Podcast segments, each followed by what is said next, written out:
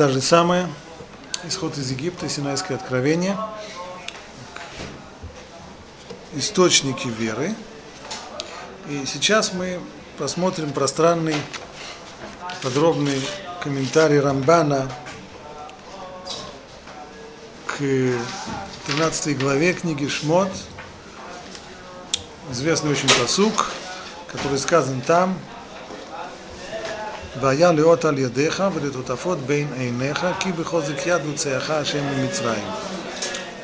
Да будет это знаком на твоей руке, начертание между твоими глазами, что, что силою руки вывел нас Бог из Египта. И для того, чтобы правильно и хорошо понять то, что он говорит вначале, нам бы нужно всем посмотреть книгу Шмот. Кто нам Кума Шмот больших в больших количествах. А? Так. Пишет Рамбан. Вот в чем суть этой заповеди. Есть здесь заповедь, и будет это знаком на твоей руке, начертание между, между твоими глазами. Том, чтобы мы наложили запись о выходе из Египта на руку и на голову. Напротив сердца и напротив мозга, в которых обитает мысль.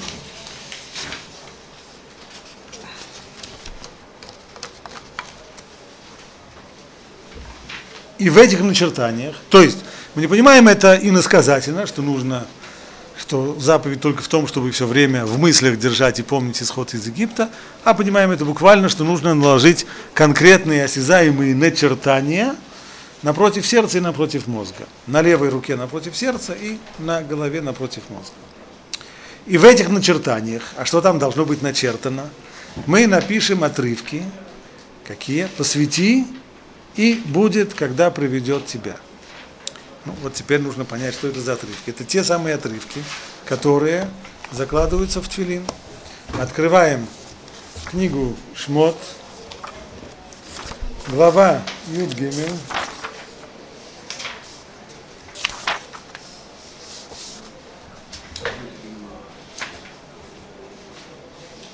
Глава Юд Гимель с самого начала.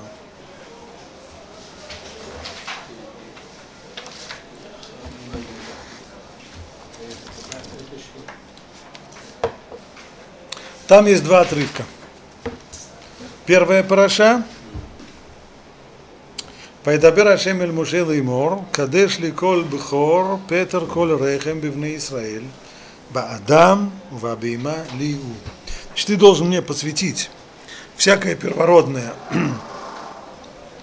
и первородных от э, первородных детей народа Израиля и детей и то же самое первородное от скота еврейского.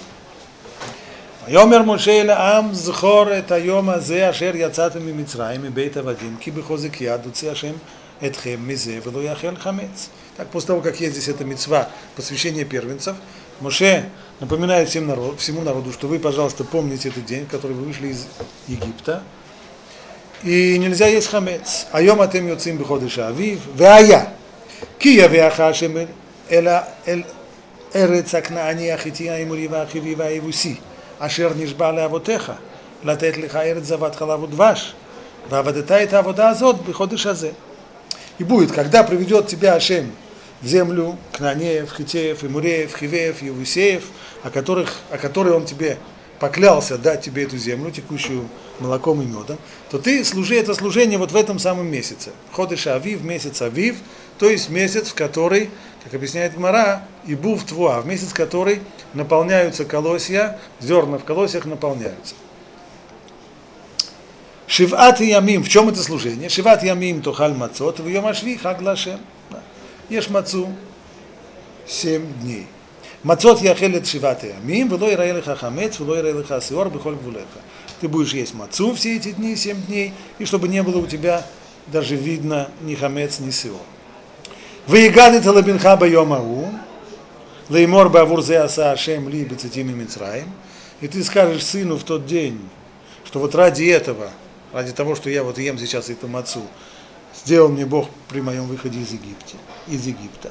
והיה לך לאות על ידיך ולזיכרון בין עיניך.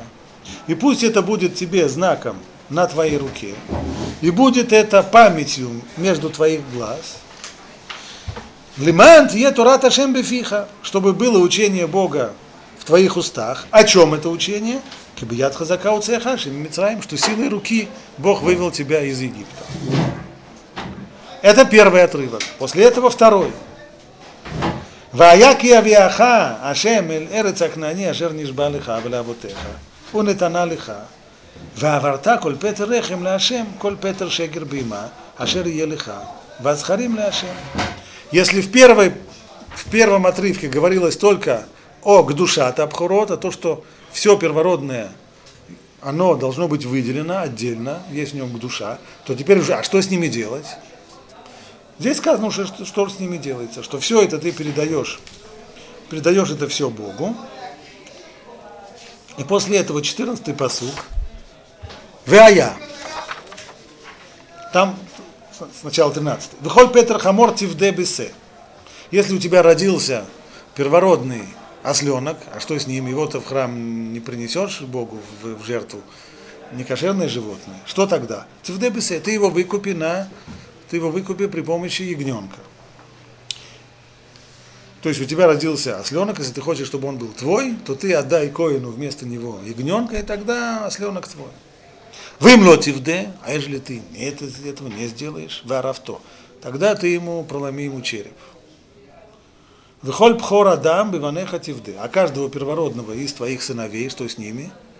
Не надо проламывать. Не надо. Череп не надо проламывать, нужно просто выкупить. Да? Коину отдашь его деньги, и ребенок будет твой. Вая! Киш алхабин хамахар лимор, мазот. Если тебя сын спросит, спросит завтра, что это такое? С ума можно сойти, что здесь делают?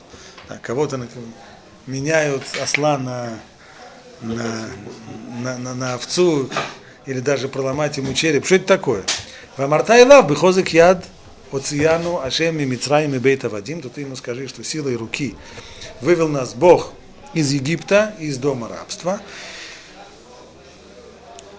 И заключающий посук этот отрывок. Вая леот аль ядеха, велитот афот бейн эйнеха, ки бихозек яд, оцияну ашем и мицраим.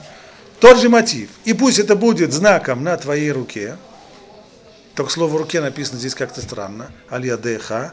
Здесь вместо того, чтобы заканчивалось хав софит, аль ядеха, притяжательный суффикс на твоей руке. Вместо этого написано хав обычная, не софит, и после этого буква гей, непонятно зачем присутствующая, валитотафот бейнинеха. И еще эта штука должна быть какой-то, это уже совсем не должно быть непонятное что-то, какая-то тутафот бейнинеха между твоими глазами.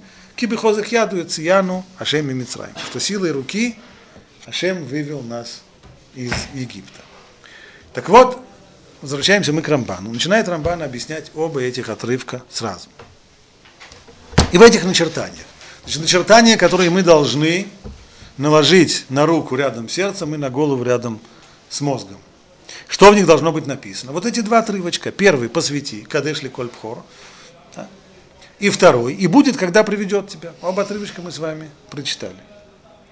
Почему? Почему именно они попадают в тфилин? В чем их такая заслуга попасть в тфилин? Из-за той самой заповеди, которую они обязывают нас исполнять. Что в них написано? Что ты навяжи это себе на руку, и должно быть это у тебя памятью между глаз. То есть сама заповедь Твилин записана в этих двух отрывках. Контекст здесь несколько другой. Вроде бы они говорят о том, что делать с пхорот, с первенцами. Первый отрывок говорит о том, что нужно их посвятить, что в них есть душа, соответственно, нельзя их использовать в своих целях. Второе, а что с ними нужно делать? Э, одного нужно приносить в жертву, другого нужно обменивать, третьего нужно выкупать, но в них, в этой самой фразе повторенной, и будь, э, и, и, ваяли халет аль чтобы это было у тебя знаком на твоей руке. Там уже записана заповедь Тфилин.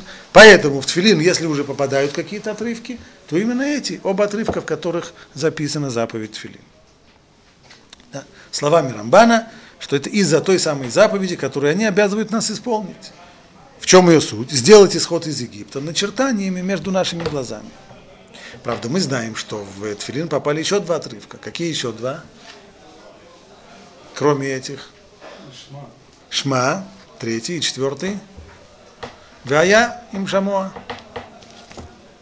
А они как туда попали? А они за что? Шима.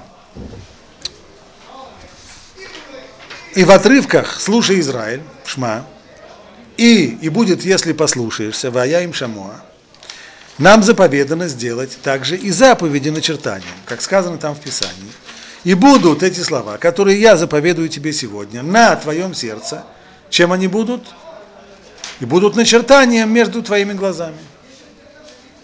Позыв, по, отрывок «Вая им шамоа», в нем тоже записано, правда, там говорится, что начертанием должно быть не исход из Египта, а начертанием должны быть заповеди, потому что весь второй отрывок Шма, Вая им Шамоа посвящен именно принятию заповедей, так, они должны быть начертаниями, но, по крайней мере, опять же, там упоминается начертание на руке и между глазами, стало быть, этот отрывок тоже имеет полное право попасть в тфилин.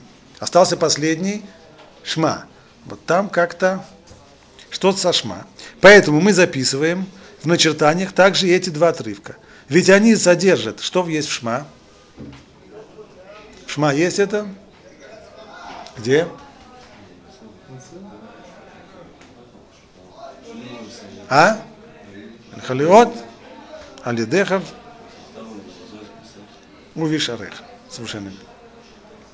Поэтому мы записываем в начертаниях также и два эти отрывка, ведь они содержат заповедь верить в единство Бога, напоминание обо всех заповедях, наказаниях и наградах за них, и все основы веры.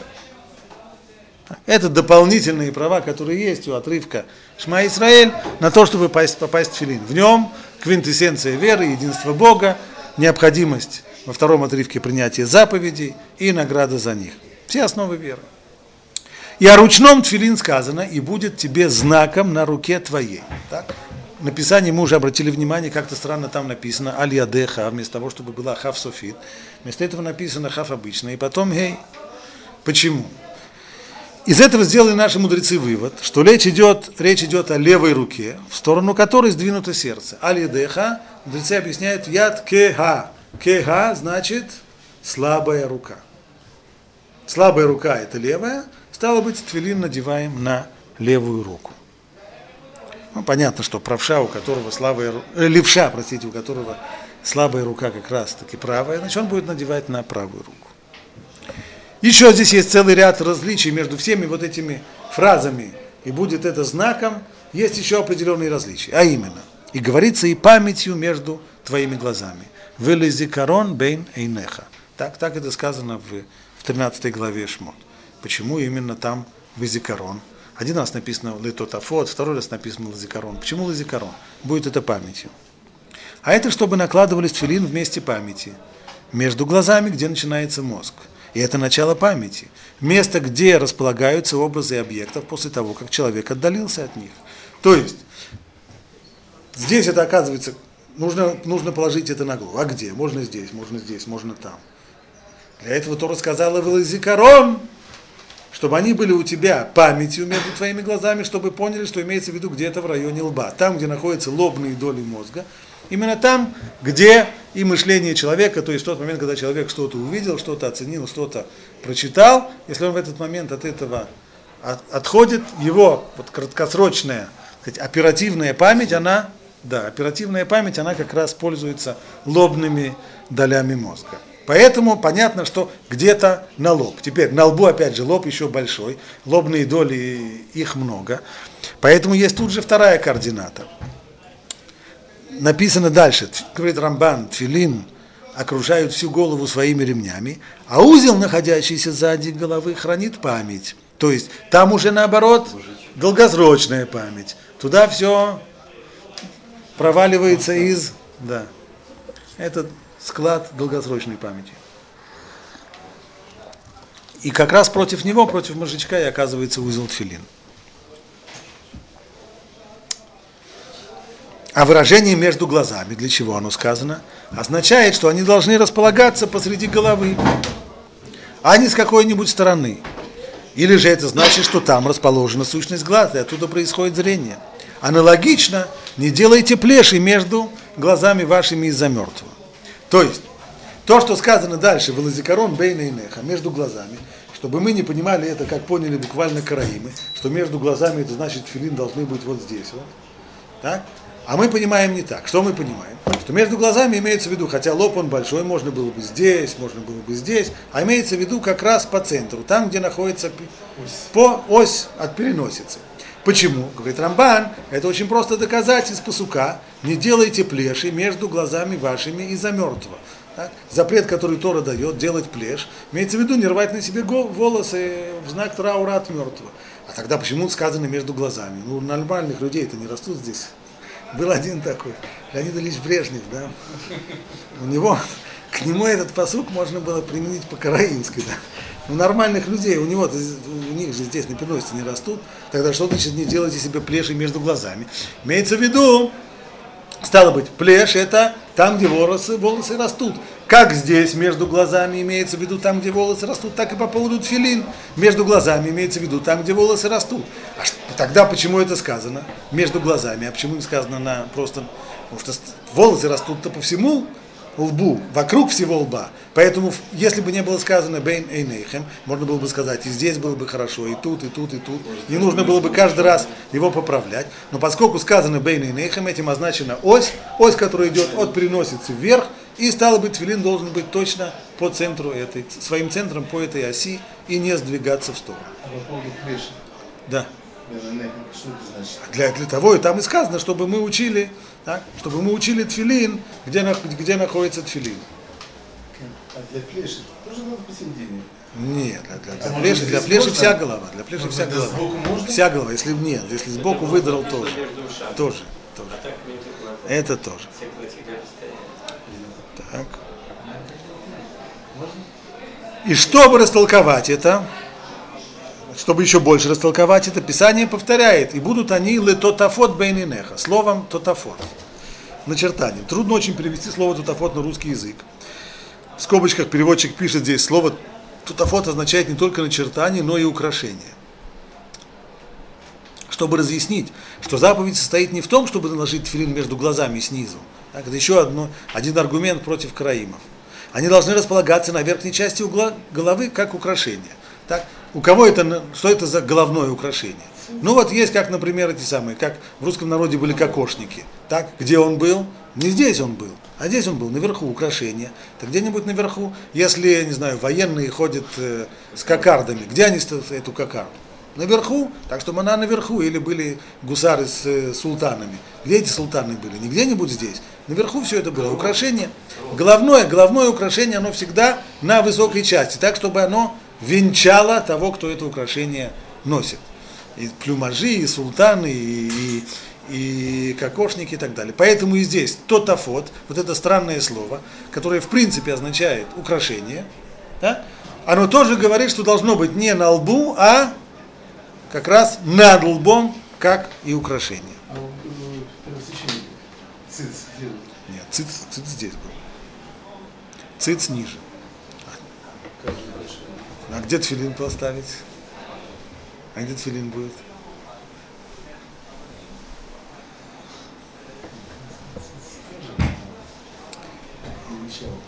Так, слово тотафот. Хорошо, почему тогда не сказано тотефет в единственном числе? Почему тогда тотафот?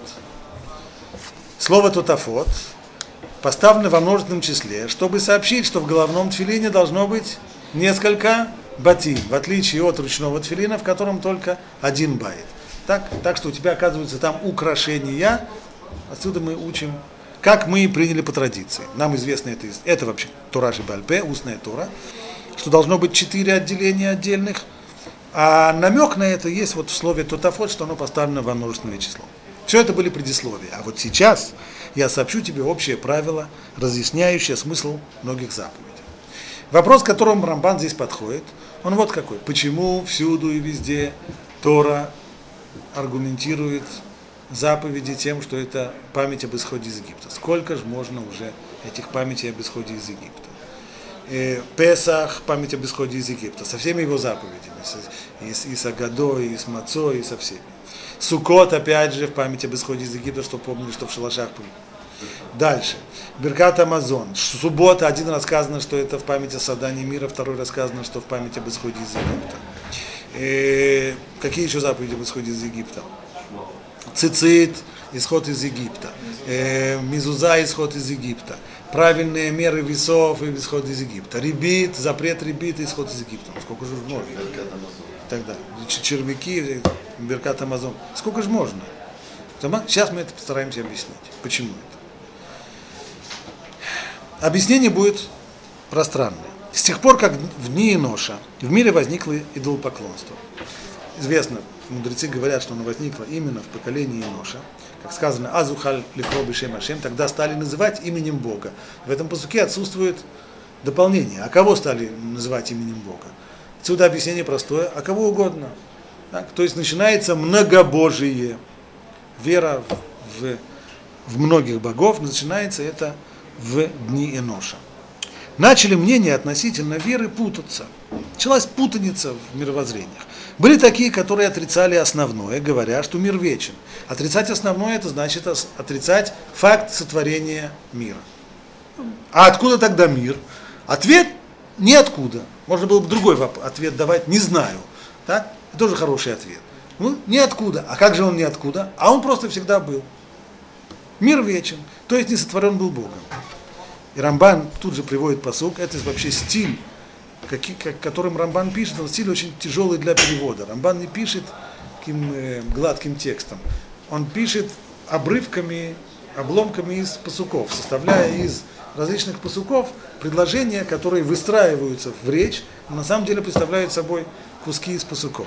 Так, и тут же он приводит отрывочек из царя Давида, из псалмов, отрицали Бога, говорили, несуществующий он. Нет. Создателя нет, а откуда мир? А не откуда он всегда был. Всегда вопрос, откуда возникает, если я понимаю, что если эта вещь раньше, что этого раньше не было. Так? Если я вижу, что здесь стоит стакан, я могу спросить, кто поставил сюда стакан. Потому что, ну если он всегда стоял, тогда нет вопроса, а кто его поставил. Никто не поставил, он всегда был здесь. То же самое с миром. Всегда был.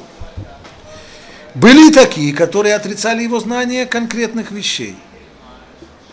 Говоря, как будет знать Господь, и разве есть знание вышних? То есть, были такие, которые говорили, да, Бог создал мир, это верно. Но знать, что в нем происходит, он не знает. Детали всего происходящего его не волнует, он слишком высок, чтобы заниматься такими мелкими вещами, как вопросы о том, что кто-то сегодня отсутствует на уроке, а у кого-то еще. Это абсолютно его. Такие мелкие детали его не волнуют. Были и такие, которые признавали божественное знание. И говорят, да, Бог это знает. Ну, сказать, что он не знает, это значит, что он несовершен. Это нет. Но отрицали управление миром, делая человека подобным морским рыбам. То есть, и говорили, да, Бог, конечно, знает, это я не могу сказать, что он не знает, потому что если он не знает, вроде как это в нем недостаток, но миром он уж точно явно не управляет. Откуда известно, что миром нет? Смотри вокруг себя, а ты увидишь, что мир не управляем. В мире все, люди как ры, ры, рыбешки морские, которых одна пожирает другую, так и с людьми.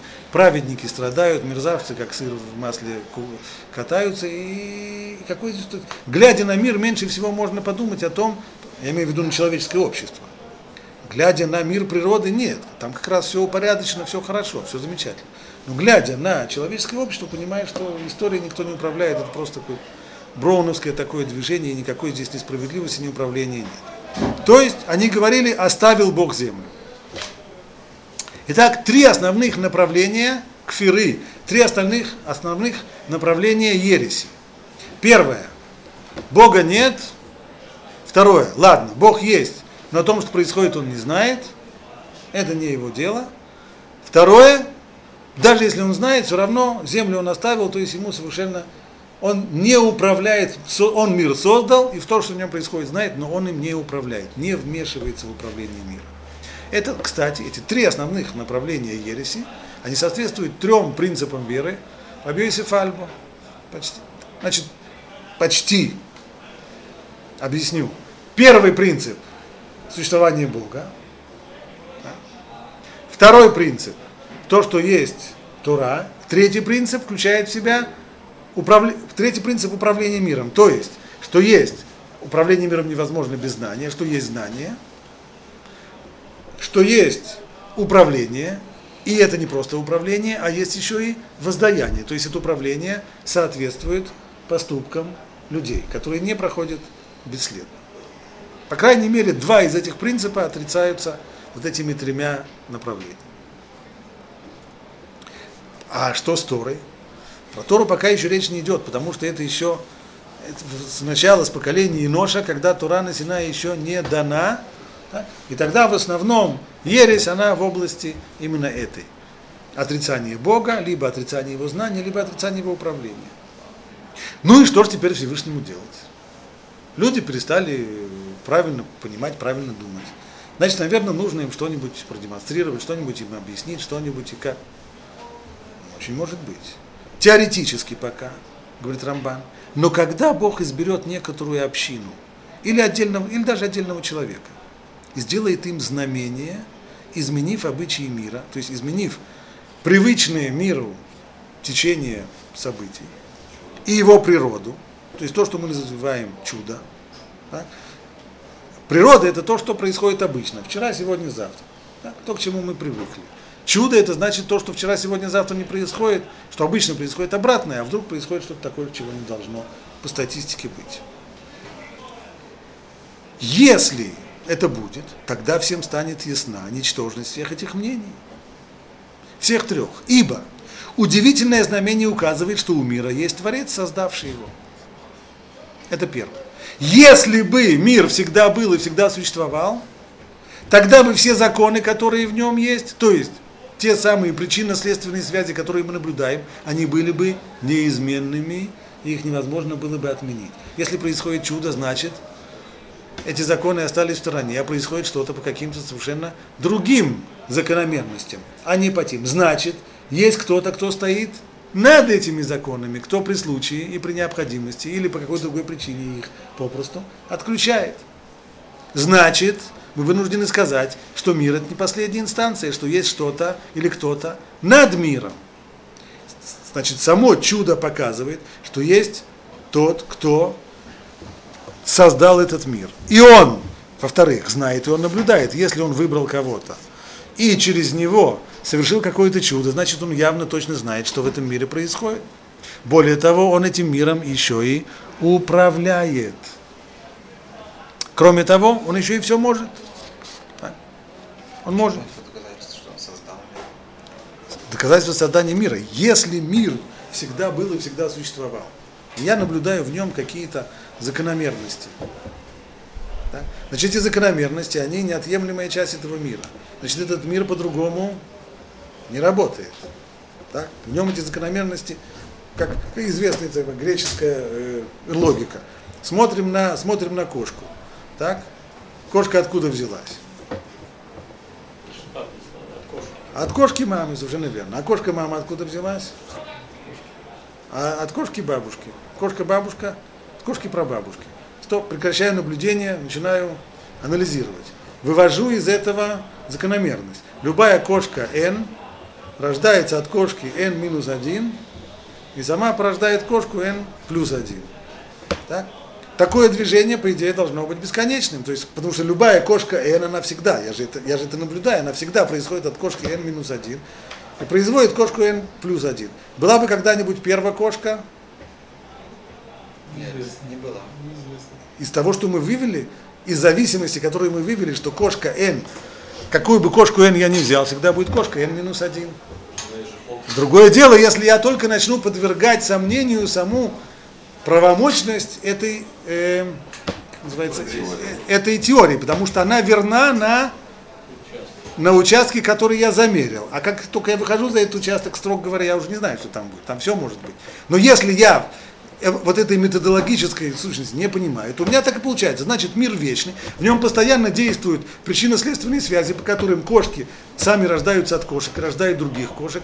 В нем э, водород э, соединяется с кислородом и получается и так далее, и так далее. Эти вещи должны быть постоянны. Если я вижу вдруг мир на 10 минут перестал работать по этим, по этим законом, действует совершенно другим законом, значит, есть, есть что-то над этим миром, над всеми этими причинно-следственными связями, которые... Потому что он возде...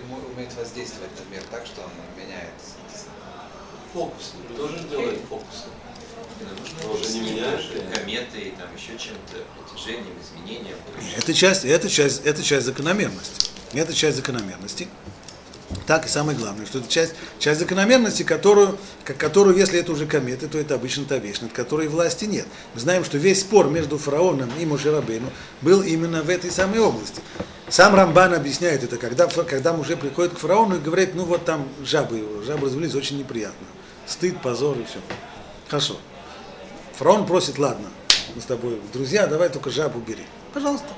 Когда хочешь, чтобы я убрал тебе жабы? Фараон говорит, «Э, завтра. Завтра, не сегодня. Почему завтра, не сегодня? Противно же, жаба, жаба, жаба, квакает по мидрашу, жаба у него в животе квакала. Да, совсем, совсем уже не- неприятно. Если нужно сказать какую-то сказать, речь в парламенте или на приеме, на приеме, на приеме иностранных послов. Так, а тут она а почему на завтра? Потому что как фараон посчитал, что мой Шарабейну сегодня пришел, да, он на самом деле никакой ничего, он, он только просто астролог, который знает, что вот прошла какая-то комета, или как там по теории Великовского, там Венера близко про- прошла к, к Земле, и там и пошло, и пошло, завтра Венера отлетит, и все эти самые, как называется, все эти жабы сдохнут, так? Тогда он, естественно, скажет, а он будет делать э, там, не знаю, магические. Скажет, о, это я их всех... э». Поэтому нет, завтра, на что расчет, что завтра жабы сдохнут сами, так, а мой Шрабейн будет выставлен на всеобщее посмешище, как просто астролог. Знаете, как называется, в, в, в Египте своих таких много было, да, как фараон смеялся, что, что это самое, в Египте показывать э, фокусы и чудеса, это все равно, что в Китае чай продавать. Это не смешно, у нас здесь своего собственного производства таких много. И все его, весь спор был именно доказать, что его чудеса, это не то, что умеют делать э, эти самые. Конечно, понятно, что к любому чуду у меня сразу, ну, а это, это фокусы. Это первое. Если это не фокусы, может быть, это какая-нибудь магия, белая, черная, еще какая-нибудь, которую монахи в Тибете тоже умеют. Так, через... И это был весь спор. В какой-то момент, какой-то момент, когда сами, э, э, са- сами колдуны сдали, сказали, все, дальше, дальше мы не можем. Это уже Эцбей Лукимузе, это уже перст Божий. А? Микробиологии не не выпускали. Просто уровень компетенции. А? Уровень компетенции. Это всегда будет, то есть это понятно, что это всегда будет спор до какого, но с того момента, когда мне понятно, что я уже не могу объяснить это э, магией, колдовством э, или просто фокусами и так далее, и так далее, тогда я уже начинаю поднимать руки и говорить, о, тогда, значит, таки действительно что-то там есть надо. И самое главное, если это знамение, знамение будет предварительно предсказано пророком, то станет ясна еще и истинность пророчества.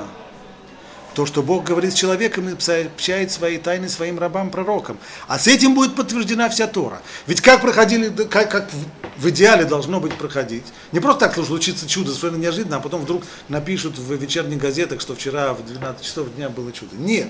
По идее должно быть сначала сообщение, что завтра в 12 часов дня таки да будет чудо, сверим часы. Что и делал Мушарабейну. Да, Коам Разе? А тогда это дополнительная вещь, хотя, хотя вроде бы среди трех направлений э, ереси это не было указано, но выигрыш, что с тем самым подтверждается еще пророчество, то, что Бог общается с людьми. А вот теперь мы получим, как говорится, этим будет подтверждена вся Тора. А это как раз три, вот теперь мы получаем точно три принципа веры, на которых стоит вся Тора, как их сформулировал Раби Йосиф. Существование Бога, его управление миром, что включает в себя и знание, и воздаяние. И третье, то, что есть Тора. Что такое Тора? Это учение, которое передается от Бога людям, то есть пророчество. Иными словами, что, что хочет сказать Рамбан? Так это что, что было в Египте. Ради чего был все весь исход из Египта? Ради чего он был? Ради того, чтобы поломать сопротивление фараона? Не нужно было устраивать с ним этот весь большой спектакль и 10, 10 этих самых. можно было сразу бы, если бы заставить фараона, чтобы отпустил, можно было бы сразу устроить последний, последний удар первенцев. Так фараон сразу бы понял, что еще один удар и его тоже нет. И сразу бы, сразу бы отпустил, не в этом дело. А зачем нужно было устраивать 10 ударов? Стало быть, все 10 ударов, они только для того, чтобы построить нам ответ всем трем видам ереси, для того, чтобы построить основы веры. Поэтому говорит Писание о знамениях. Чтобы знал ты, что я Бог в этой земле. Для чего, для чего все знамения? Для чего все эти были 10 ударов египетских? Для того, чтобы заставить фараона? Нет. А чтобы ты знал, что я Бог в этой земле. Чтобы сообщить о божественном управлении. Показать, что Бог не оставил землю. Не просто, чтобы ты знал, что я Бог, а чтобы ты знал, что я Бог Бекерева Арец, в этой земле. То есть не на небесах где-то там создал мир и забросил его, а на земле. То есть я управляю землей что он не оставил ее, землю, на волю случая, как они полагают. И сказано также, чтобы ты знал, что Богу принадлежит земля, чтобы сообщить о сотворении мира, рассказать, что они принадлежат Ему, поскольку Он сотворил их из ничего. Почему это? Где я вижу, что все Его? Почему все Его? Чтобы ты знал, что это все мое. А как я знаю, что все мое? А может, что-то есть мое, тоже моя частная собственность. Кто может утверждать на то, что все ему принадлежит? Тот, кто все это сделал. Самое первичное понятие собственности. Откуда исходит? Самое первичное понятие собственности. То, что я сделал, это мое. А я его не купил, я него не заплатил деньги, я не сделал мишиха, я не сделал киньян акба, я не махнулся, не сделал киньян судара. Почему же это мое? Потому что я его сделал. Потому что я, я его сделал. Я сделал, оно мое. Я сделал, оно мое. То же самое и здесь. Если Всевышний говорит, чтобы ты знал, что все мое, это значит, что в этом заложено. Все мое почему? Потому что я создатель. Значит, первое, ты должен знать, что я Бог в среде земли, то есть я управляю. Второе, порядок несколько другой. Второе, чтобы ты знал, что все мое, то есть я создатель. И также сказано, ради того, чтобы ты знал, что нет подобного мне во всей земле. Это значит, что я один. Уже может быть хорошо, ты создал, ладно все твое, да, то, что ты создал. А есть еще один. А есть это самое, есть, есть обратное, есть, есть добрый Бог, есть э, не совсем. Так? Есть такой, есть такой. Нет, чтобы ты знал, что нет подобного мне. Чтобы сообщить о всемогуществе и о том, что он властвует над всем, и никто не может помешать ему. Мы точно знаем, что все Макот разделились на три группы. Как раз вот по этим трем направлениям. Первая группа должна была сообщить что? Что есть Творец. Вторая, что он миром управляет. Третье, что нет подобного ему. Чтобы не было хорошо, он Бог, он управляет. Ладно, ладно. Но есть еще и другой. У нас тоже есть какой-нибудь там э, Амон Ра или еще кто-нибудь. И поскольку, ну хорошо, значит, тогда вот этот весь исход из Египта был именно для того, чтобы продемонстрировать и закрепить основы веры, чтобы отрицать все всю ересь, которая развелась со времен Эноша и до, до исхода из Египта. Очень замечательно. Все, кто были тогда, все, кто это видели своими глазами, им совершенно все стало ясно. А дальше? Вырастет новое поколение, опять люди скажут, а кто сказал, а может быть нет, а может быть... Ну, значит, нужно по, по новой, наверное, выходить из Египта, или на этот раз уже не из Египта, два раза. Так, будем выходить еще из откуда-нибудь и так далее. Это нет. И поскольку Всевышний не будет делать знаков и знамений в каждом поколении, для каждого злодея или еретика. Каждый, который будет отрицать, все, каждый, каждый, кто будет отрицать, будем ему чудеса делать. Нет, Всевышний до этого опускаться не будет. А как? Один раз показали, один раз все было выяснено, а теперь дальше. Он повелел, чтобы мы постоянно делали нечто в напоминание и в знак того, что видели наши глаза – и передавали это нашим сыновьям, а их сыновья своим сыновьям, их же сыновья следующему поколению. Чтобы исход из Египта всегда оставался живой памятью, чтобы он никогда не превратился в далекое воспоминание о прошлом, которое никто уже с трудом помнит и поди знай, как, в общем-то, очень многие, многие, виды, а, многие куски истории мы вообще ничего не знаем о том, что происходит. Бывает иногда, не знаю, 150 лет в мире, есть одно письмо. Все. А больше об этих 150 лет ничего не понятно. Что там было, чего там было, поди знай. Да, сидят 14 профессоров и из этого письма пытаются выудить, что там было, и построить теории, ну, что уже можно из одного, из одного письма выудить. Вот этого не должно быть. То есть для всех народов, для всего мира, то событие, в котором Всевышний заявил о себе, что он сотворил этот мир, что он им управляет, и он, и он знает о том, что происходит, он им управляет, и он еще общается с людьми, с пророками, это должно было быть фактом, с которым люди живут. Чтобы это был фактом, с которым люди живут. Это должно быть живой традицией, передающейся с поколения в поколение. Но мало того, чтобы это было с живой традицией. Уже традиция, которая будет состоять только в, пере, в пересказе фактов, она все равно умрет или исказится, или... Традиция, чтобы она была живая, она должна быть воплощена в конкретных действиях постоянных, которые бы, которые бы привязывали. И вот поэтому он повелел, чтобы мы постоянно делали нечто в напоминание и в знак того, что видели наши глаза, и передавали это нашим сыновьям, а их сыновья своим сыновьям, их же сыновья следующему поколению. И очень строго относится к этому, как это видно из того, что он установил наказание карет тому, кто ест хамец. И за отказ принести пасхальную жертву. Где это видно, где это слышно, чтобы был карет за невыполнение повелительной заповеди. Карет обычно за нарушение. А наказание за невыполнение заповеди нет в Торе. Две отличаются. Какие? Пасхальная жертва, память об исходе из Египта. И еще одна. Плюс тому, кто ест хамец. И повелело Писание накладывать запись обо всех тех знаках и знамениях, которые были показаны нами на наши руки между нашими глазами, чтобы эти самые знаки не просто было воспоминание о том, нет, воспоминание с ним, а из одного только воспоминания живую традицию не сделать, а должны быть конкретные вещи, осязаемые, которые бы, которые бы напоминали, как, как куски застывшей лавы. Они, вот смотришь на них, понятно, что здесь было когда-то извержение вулкана. Это не теория, это не кто-то передал, кому-то нашли где-то в какой-то библиотеке какой-то там папирус. Да нет, вот уже видно. То же самое здесь. Вот конкретная вещь, вот она на руке, и вот она здесь.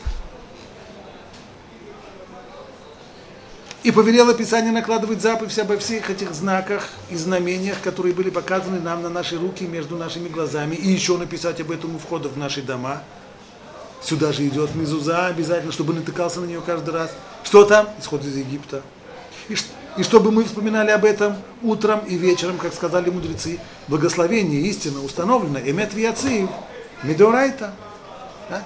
Крият шма, это еще бабушка надвое сказала, она медурайта или медорбанан. А эмет вияцив уж точно медурайта. Почему? Потому что в прахе эмет вияцив мы упоминаем исход из Египта. А это мы обязаны делать каждый раз. Есть заповедь Торы, выводимая из стиха. Какой стих? чтобы помнил ты день выхода твоего из земли египетской, все дни твоей жизни. Каждый день, каждый день ты обязан себе напоминать, хотя бы один раз в день, обязан напоминать, что ты вышел из Египта. И чтобы мы строили суку каждый год, опять же для чего? Память. Конкретные вещи, конкретные действия, конкретные, осязаемые, ощутимые. Так это может быть настоящая, настоящая традиция. И также есть еще, тем самым Рамбан отвечает на вопрос, который мы задали в самом начале. Почему так много заповедей в память об исходе из Египта? Необходимо, чтобы исход из Египта остался живой традицией, чтобы никогда не было возможности даже подумать, а может быть его кто-нибудь придумал, а может быть это фольклор. И также есть еще множество подобных заповедей напоминания об исходе из Египта. И все это для того, чтобы было у нас в каждом поколении свидетельство об этих знамениях, чтобы они не забылись, и чтобы не было возможности у еретиков отрицать истинность Бога. Ведь тот, кто купил мезузу ценой в, ценой в одну зузу, это может быть во времена те цена была в одну зузу, сегодня 40 долларов меньше, меньше не будет, и прикрепил ее к своему входу, имеется в виду, даже если это мезуза ценой в один зуз, так вот, немного человек денег потратил, но он ее прикрепил к своему входу. Вдумавшись в ее смысл,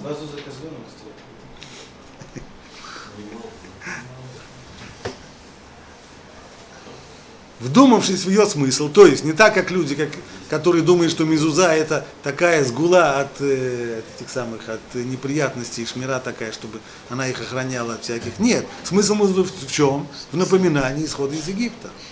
Он уже признал, если человек этот сделал, выполнил эту заповедь, как полагается, он тем самым уже признал и сотворение мира, и всеведение Творца, и его управление мира, а также пророчество, и продемонстрировал веру во все уголки Торы.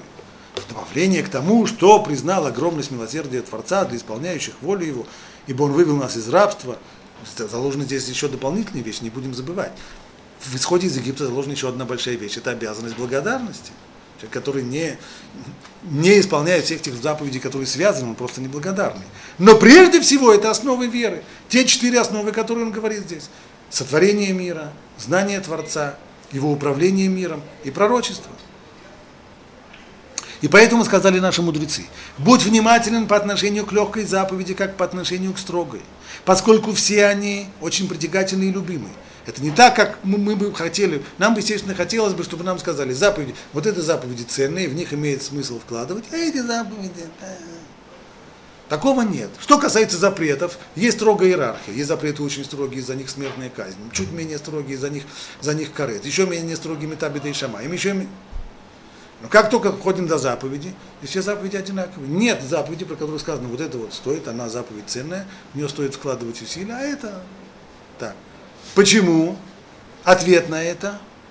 Ведь с помощью этих заповедей, ведь человек с их помощью все время признает своего Бога. И предназначение всех заповедей в том, чтобы мы верили в нашего Бога и признавали Его нашим Творцом. Любая заповедь, помимо своих индивидуальных особенностей, направлена на то, чтобы человек принимал на себя. Почему он исполняет эту заповедь? Потому что Бог повелел. И любая заповедь направлена прежде всего на укрепление веры в Бога. И в этом же смысл творения. Нет никакого другого смысла в сотворении мира. И Бог Всевышний хочет от нижнего мира только того, чтобы человек знал и признавал, что его Господь сотворил его. Что от тебя требуется? Требуется больше? Больше от тебя ничего не требуется. В этом же предназначение возвышения голоса в молитве, предназначение синагог и заслуга общественной молитвы. А почему не молиться у себя дома? Тихоря, бу-бу-бу-бу-бу. Почему нужно приходить всем в синагогу? А в синагоге мешают. Кто-то орет, кто-то раскачивается, кто-то кричит, кто мешает.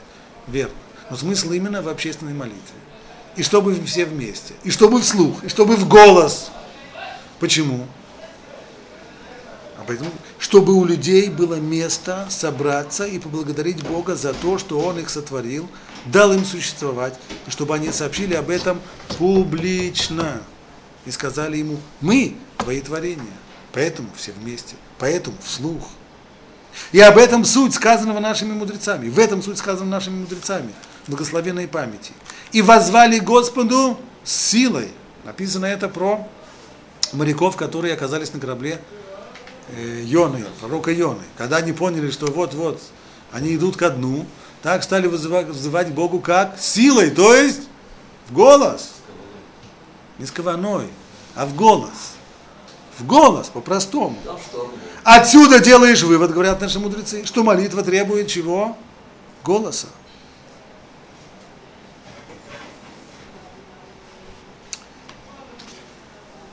Таким образом, предназначение всех вот этих заповедей, и заповедей Тфилин, и заповедь субботы, и суки, и маца, и мезузы, и все – превратить исход из Египта в очевидный факт, построить традицию, которая не могла, не позволила бы сомневаться даже в том, что был исход из Египта. А почему это так важно? Потому что в исходе из Египта выяснились все основы веры. Получается, что по Рамбану, по Рамбану, на чем строится наша вера? На исходе из Египта чудеса исхода и являются основой всей веры. Правда, мы исхода не видели, но для того-то Тора и повелела все эти заповеди исхода из Египта, чтобы они были, чтобы они построили нам вот такую вот традицию, в которой сомневаться не Потому что традиции же, традиции разные бывают. Традиции, традиции рознь. Есть целый ряд традиций, которые менее убеждают. Есть более известный полуанекдот на эту тему. Событие, в общем, которое было в после того, как здесь, в Эрц-Исраэль, в конце 20-х годов вспыхнуло арабское восстание,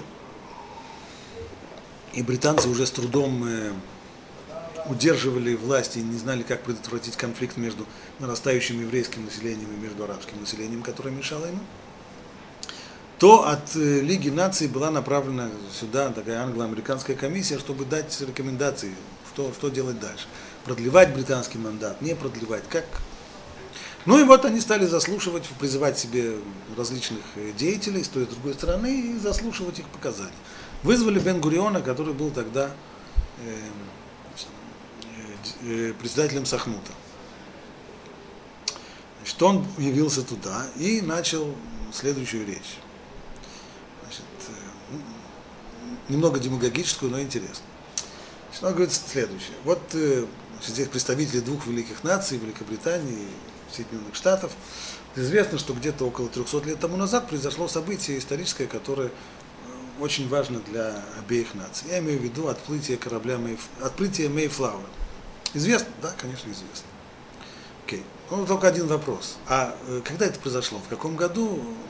Какого числа, какого месяца?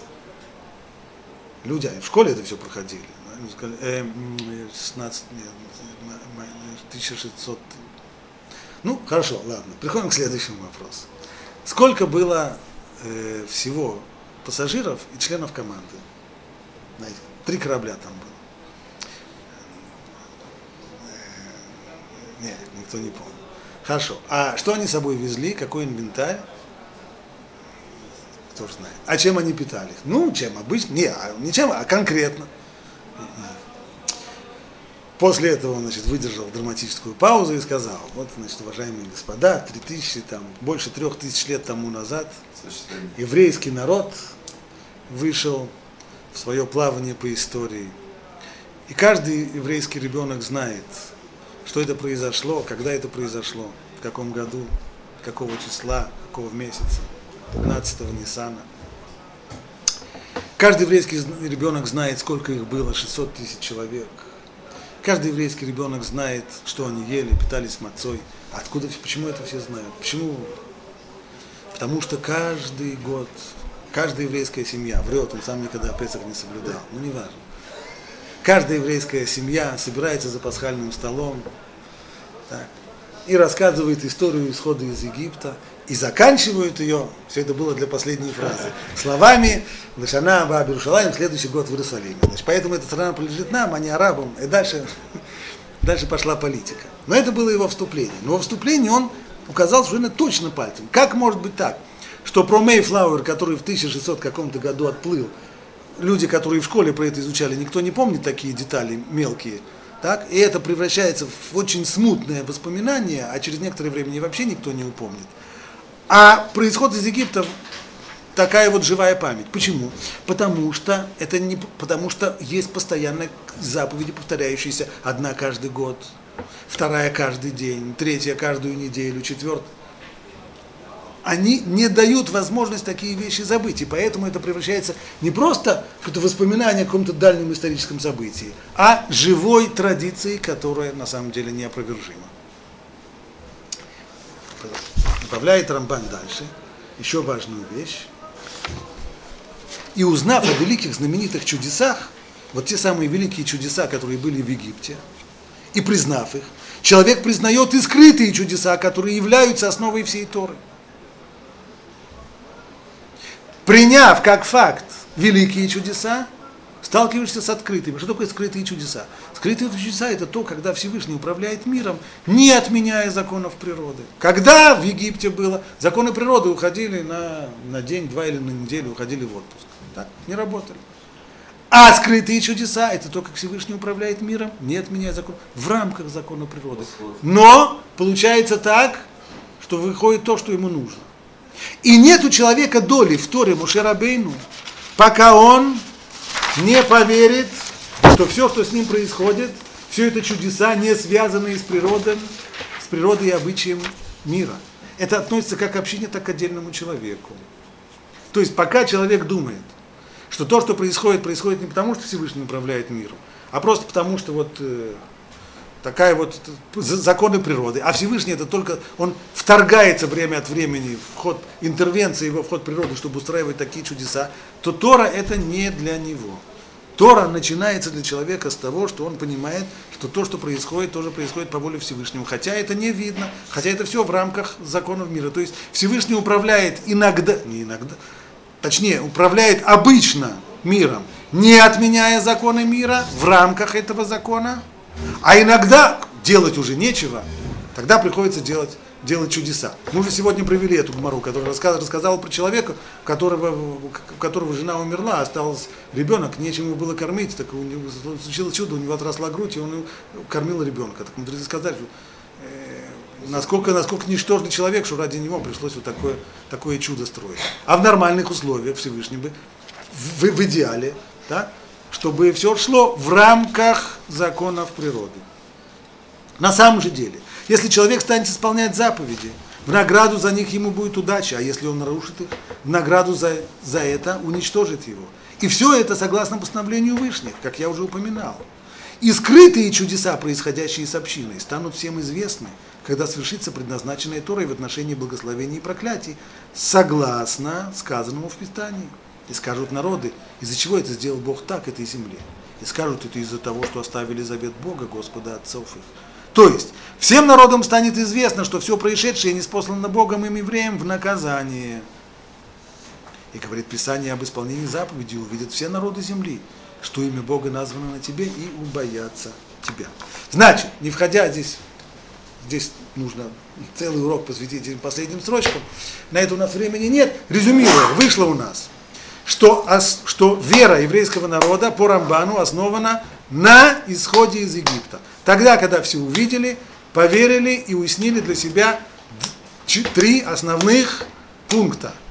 Сотворение мира, управление им на основе воздаяния и пророчество, Турамина Шамай. Из того, что человек понимает из этих больших чудес, он должен понимать, что и когда происходит скрытые чудеса, то есть то, когда не видно управляющую руку, не отменяются законы природы, это не значит, что это происходит само по себе, это тоже управление миром, но только когда Всевышний управляет миром, обычно не отменяя законов природы, а в их рамках. И этот человек должен себе посвятить, это то, что исходит из всего. Хорошо. Здесь мы остановимся.